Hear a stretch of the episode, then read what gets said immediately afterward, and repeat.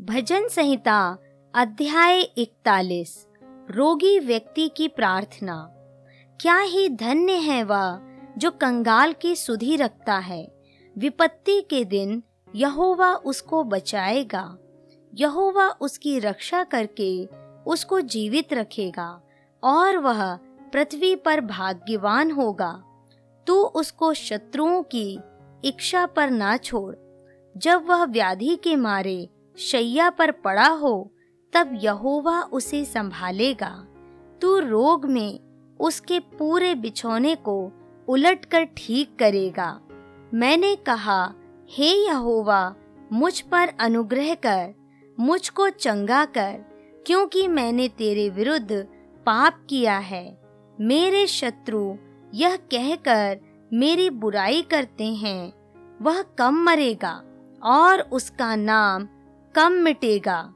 जब वह मुझसे मिलने को आता है, तब वह व्यर्थ बातें बकता है, जबकि उसका मन अपने अंदर अधर्म की बातें संचय करता है और बाहर जाकर उनकी चर्चा करता है। मेरे सब बैरी मिलकर मेरे विरुद्ध कानाफूसी करते हैं। वे मेरे ही विरुद्ध होकर मेरी हानि की कल्पना करते हैं। वे कहते हैं, इसे तो कोई बुरा रोग लग गया है।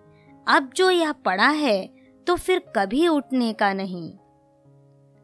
मेरा परम मित्र, जिस पर मैं भरोसा रखता था, जो मेरी रोटी खाता था, उसने भी मेरे विरुद्ध लात उठाई है। परंतु हे यहोवा, तू मुझ पर अनुग्रह करके मुझको उठा कि मैं उनको बदला दूँ। मेरा शत्रु, जो मुझ पर जयवंत नहीं हो पाता, इससे मैंने जान लिया है कि तू मुझसे प्रसन्न है। मुझे तो तू खराई में संभालता और सर्वदा के लिए अपने सम्मुख स्थिर करता है। इज़राइल का परमेश्वर यहोवा आदि से अनंत काल तक धन्य है। आमीन, फिर आमीन।